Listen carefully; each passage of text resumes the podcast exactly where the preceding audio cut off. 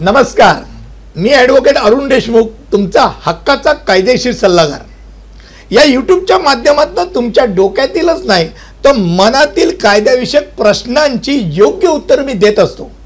आज ज्या विषयावरती मी बोलणार आहे तो अनेकांचा जिव्हाळ्याचा असा प्रश्न आहे.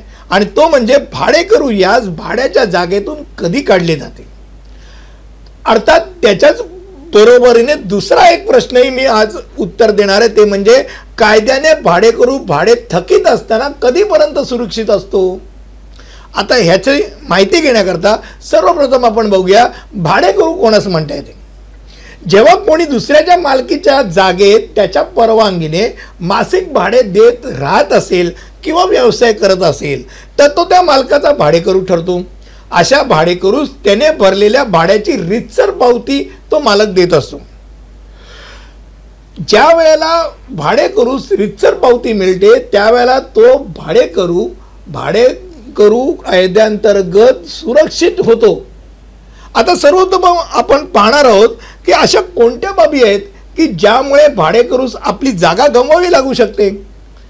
क्रमांक एक जर भाडेकरू तो राहत असलेली जागा त्यांनी जर सहा महिन्यापेक्षा अधिक काळ विना वापर अशीच ठेवून दिली असेल तर त्याची जागा धोक्यात आहे. क्रमांक दोन जर भाडेकरूने तो राहत असलेल्या इमारतीमध्ये जर काही धोका होईल असे काही बदल केले असल्यास त्याची जागा धोक्यात आहे. क्रमांक तीन जर भाडेकरूने तो राहत असलेल्या जागेमध्ये जर विना परवानगी काही फेरफार केले असतील तर त्याला नोटीस देता येते. क्रमांक चार जर भाडेकरूने तो राहत असलेल्या घराचा वापर बेकायदेशीर कामाकरता केला असेल तर मालक त्याला काढू शकतो. क्रमांक पाच जर भाडेकरूने तो राहत असलेल्या जागेमध्ये विना परवानगी पोड भाडेकरू ठेवला. तर त्याला जागा जम गमवावी लागते. जर भाडेकरूने स्वतःचे घर रिक्त करत असल्याची नोटीसच दिली. आणि त्या नोटीस मिळाल्यामुळे मालकाने त्या पुढची कारवाई सुरुवात केली असेल. म्हणजे पुढचा भाडेकरू शोधायची सुरुवात केली असेल तर तो त्याला काढू शकतो. जर भाडेकरूने तो नोकरीस आहे म्हणून त्याला ते जर घर मिळालं असेल म्हणजे सर्व्हिस कटर असेल आणि तो निवृत्त झाला किंवा त्याला काढून टाकला किंवा त्याने नोकरी सोडली तर त्याला ते रिक्त करावं लागते.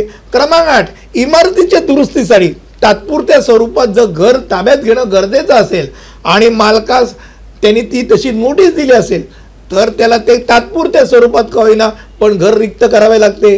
आणि भाडेकरू हा मयत झाला. आणि त्याला जर वारसच नसेल तर त्याला ती जागा रिक्त करावी लागते. आता कायद्याने भाडेकरूने जर भाडे थकवले तर तो कधीपर्यंत सुरक्षित होतो? तो आपण पुढचा भाग बघूया. सर्वप्रथम जर भाडेकरूने भाडे त्याचे थकवले असेल आणि त्याला ते काढ त्याला मालकाला त्याला काढायचं असेल तर त्याला त्याला पहिल्यांदा कायदेशीर नोटीस द्यावी लागते. आणि नोटीस दिल्यानंतर नव्वद दिवस थांबावं लागतं. या नव्वद दिवसात जर भाडेकरूंनी भाडे भरले नाही तर नंतरच मालकास कोर्टात त्याच्या विरुद्ध जागा ताब्यात घेण्याकरता दावा करता येतो. जर भाडेकरूंनी भाडे भरण्यास तो तयार आहे आणि तो भाडे घेऊन आला तर त्याला ते काढता येत नाही. तसंच मालक भाडे घेण्यास जर टाळ करत असेल तर सदर भाडेकरूने त्या मालकास मनी ऑर्डर ती भाडे भरावे आणि कायदेशीर नोटीस देत त्याची माहिती मालकास देणं गरजेचं आहे.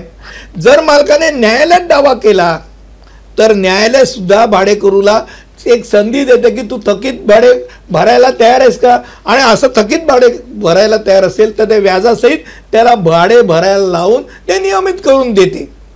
आता दावा चालू असेल आणि भाडेकरूकडून जर मालक भाडेच घेत नसेल तर भाडेकरू न्यायालयात निकाल लागेस तर नियमितपणे भाडे भरू शकतो. भाड्याच्या जागेतून भाडेकरूच्या पश्चात त्यास वारसच नसेल किंवा एकच मुलगी असेल आणि तिचे लग्न झालेले असेल तर सदरू जागा ही मालकास त्याला गरज आहे हे दाखवून परत मागता येते हे डोक्यात ठेवा. मालक जर मेलेल्या आजोबांच्याच किंवा आई वडिलांच्याच नावे भाडेभोवती देत असेल हे बऱ्याच जणांच्या मनातला प्रश्न आहे. तर असं असेल मेलेल्या माणसाच्या नावे आपण भाडे घेतो आहे भरतो आहे वीस वीस वर्ष झाली आणि आजोबा गेल्याने भाडं तेच आहे तरीही तो सुरक्षित आहे. भाडे कायद्यांतर्गत सुरक्षित आहे हे लक्षात ठेवायला पाहिजे. ज्यावेळेस पुनर्विकास करायचा असतो तेव्हा मालकास नाईलाजाने ते भाडे त्या माणसाच्या नावे करावे लागते. म्हणजेच त्यांनी ते शांतपणे तसं बसलं तरी चालेल. आता भाडे करू कायदा खूप मोठा आहे. पण सामान्यपणे तुम्हाला पडणाऱ्या प्रश्नांना मी या यूट्यूबच्या माध्यमातून उत्तरं दिली. आणि मला खात्री आहे ती आपल्याला नक्कीच आवडली असेल. जर आवडली असेल तर नेहमीप्रमाणे लाईक सबस्क्राईब आणि शेअर करायला नक्कीच विसरू नका.